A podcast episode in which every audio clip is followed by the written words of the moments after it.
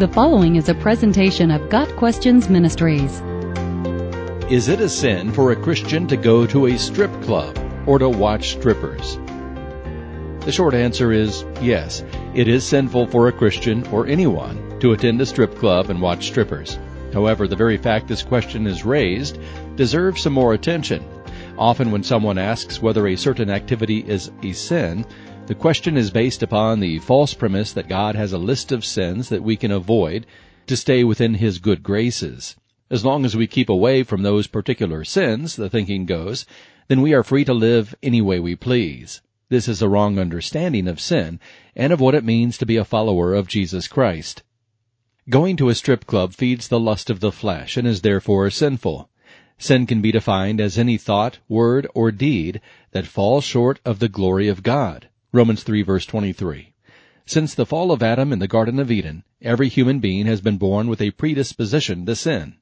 We are born with a desire to please ourselves, rebel against God's authority, and satisfy God-given desires in ungodly ways.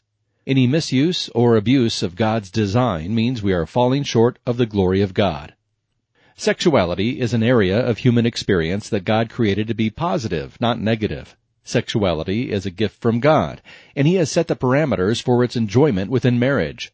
Strip clubs promote sexual expression outside of God's parameters, turning His positive gift into something negative. Rape, pornography, homosexual activity, and fornication are also negative expressions of God's gift of sexuality. God designed marriage as the only healthy, holy avenue of sexual expression, so any sexual activity outside the marriage relationship is sin. While the Ten Commandments is a good starting place for understanding God's boundaries about sexuality, Jesus went even further, explaining the intent behind the law. You have heard that it was said, You shall not commit adultery. But I tell you that anyone who looks at a woman lustfully has already committed adultery with her in his heart. If your right eye causes you to stumble, gouge it out and throw it away. It is better for you to lose one body part than for your whole body to be thrown into hell. Matthew 5 verses 27 through 29.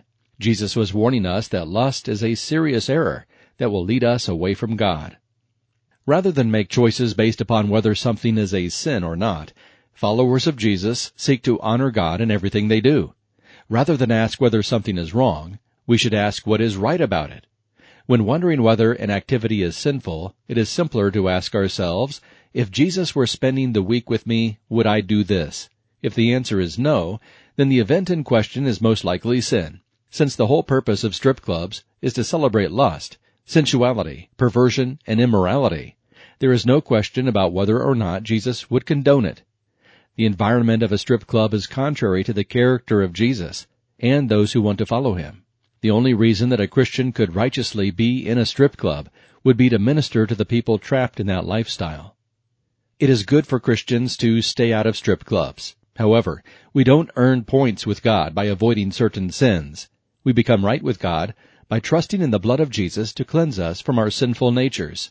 When our hearts are made new by the power of the Holy Spirit, we want to do those things that are pleasing to Him. When we know Him, we know what pleases Him. Jesus said, My sheep hear my voice, and I know them, and they follow me. John 10 verse 27. True followers of Jesus don't have to wonder whether perversion or lust is a sin or not. We want to keep our hearts and lives pure as He is pure. We desire to live holy lives as He is holy. If we call ourselves His followers, then we actually follow Him. We go where He goes and do what He does. We want to avoid thoughts, words, and deeds that are contrary to our identity as children of God. Not so that He will accept us, but because He already has. Got Questions Ministry seeks to glorify the Lord Jesus Christ by providing biblical answers to today's questions. Online at GotQuestions.org.